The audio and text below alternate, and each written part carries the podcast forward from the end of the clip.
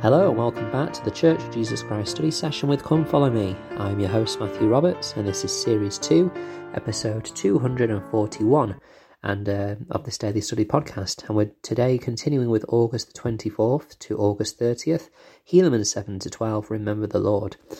And today we're moving into Helaman chapter 10 where we find Nephi uh, a little dis- disheartened and um, feeling down, really. Um, you know, obviously there's been this great miracle that's happened, and there's been some that have believed, but um, he is still amidst a lot of murderings and plunderings and secret works of darkness.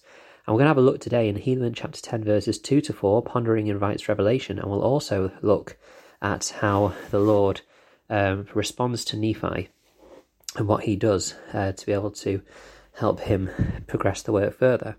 So in Helaman chapter 10, verse 2, it says, And it came to pass that Nephi went his way towards his house, pondering upon the things which the Lord had shown unto him. Now, obviously, he's had a, a great experience, a big spiritual experience with all this going on with Seantum and Zeezrom and all these other things. And so he is obviously pondering these things. And I think this is something which we often forget to do when we pray and when we seek for a revelation is that this pondering part is essential. And I, I've often found in the moments in my life where I've received promptings and guidance, it is in those times where I've taken some time, sometimes subconsciously, just to kind of sit and think about things. Uh, and that's really when the, the Spirit is able to speak to our hearts. Um, President Henry B. Eyring taught, when we ponder, quote, when we ponder, we invite revelation by the Spirit. Pondering to me is the thinking and the praying I do after reading and studying the scriptures carefully, close quote. Now I know that when I finish doing my study, I just kind of get up and get on with my day because I've got a lot to do. But we re- we really do need to take that time. You know, we often forget that the pondering is an important part. Now, the the manual does suggest something. It says how much you create a habit of pondering.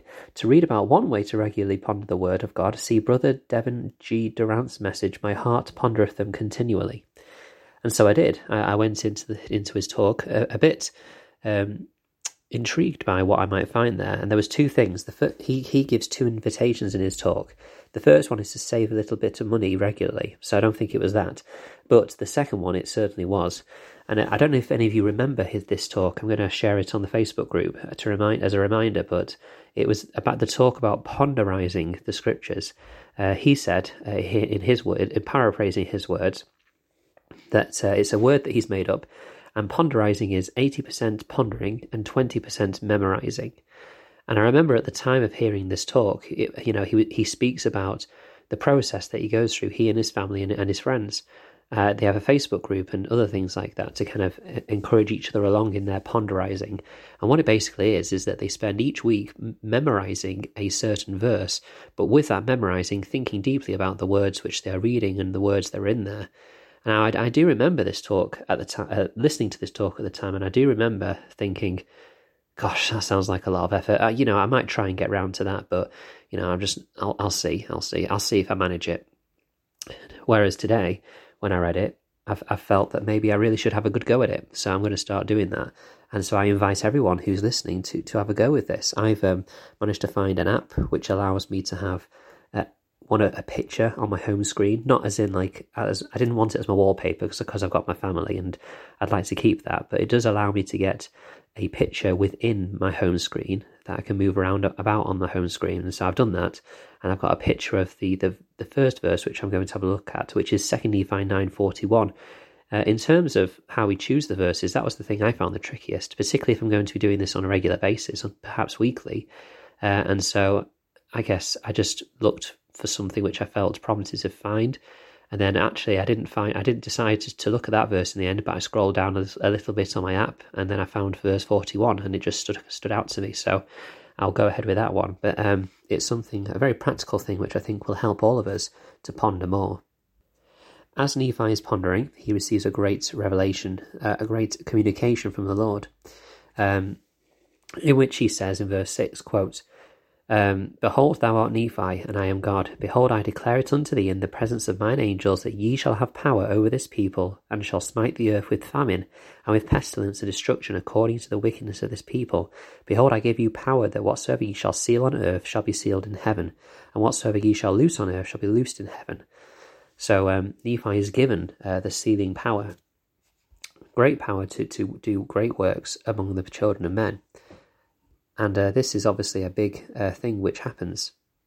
Book of Mormon Central uh, created a, a KnoWhy um, 182 um, about this, talking about um, how did Nephi use the power to see on earth and in heaven.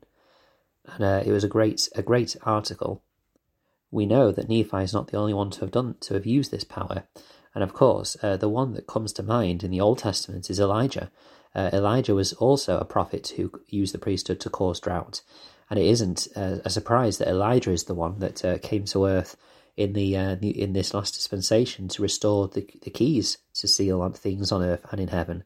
Uh, and so Nephi and Elijah have quite a, a parallel here, both of them using these sealing powers to literally seal the heavens um, t- uh, so that rain cannot come forth. And there is a great, wonderful uh, imagery that's there that I've never really noticed before. You know, we, we talk about the sealing power and how it seals us on earth to our families and that seals us together in heaven. But of course, you know, there is a, a seal, and the, the blessings that come forth from this is huge. But of course, the sealing power can also seal it up and, and not let it flow forth. And you think about the rain and, and the imagery that comes with that. It, it's it's a it's a lovely parallel. Um, and those keys are in the church today. Uh, and I think that it's important that we need to remember that this isn't some superpower that Nephi and Elijah had. They they had the priesthood with the sealing power, the sealing keys, which is something that we have on the earth today. Uh, and so I think that we need to not become complacent in the exercise of priesthood power um, and the life giving effects that it can have. Uh, in verse 9, for example, the Lord says, And if ye shall say unto this mountain, Be thou cast down and become smooth, it shall be done.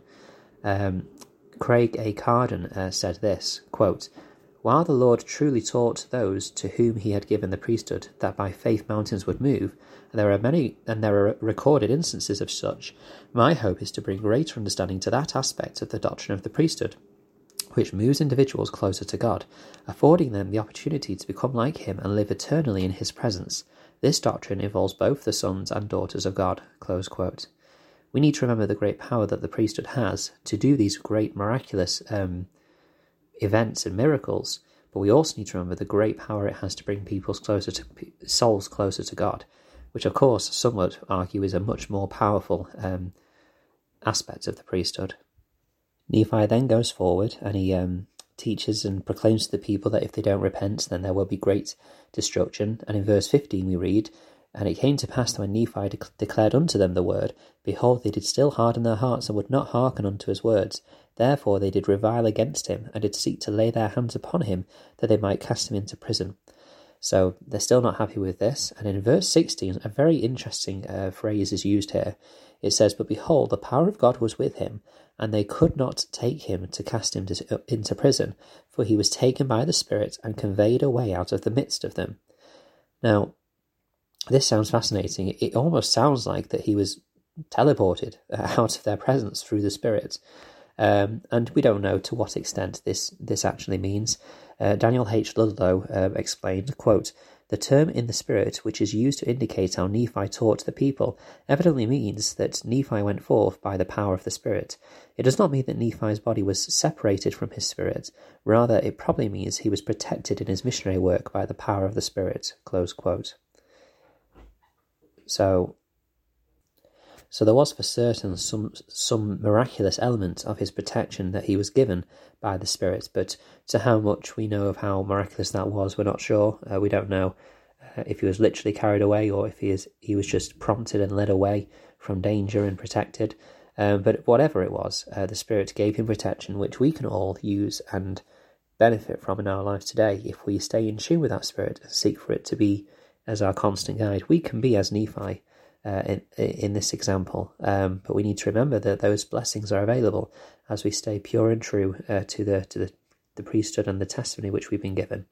Thank you very much for listening today. I appreciate you uh, joining us. Please continue to follow the podcast. You can subscribe to it. Please review it. That'll really help um, more people find out about it. And you can also join the Facebook group Church of Jesus Christ Study Session with Come Follow Me. Um, it'd be great to hear some more thoughts on what you've been studying this week. And of course, there is the e- email address you can send feedback on. That's ldsstudysession at gmail.com. I'd love to hear from you, and especially love to hear from you if you are interested in joining in a future podcast episode yourselves. Thank you for your time, and until we meet again.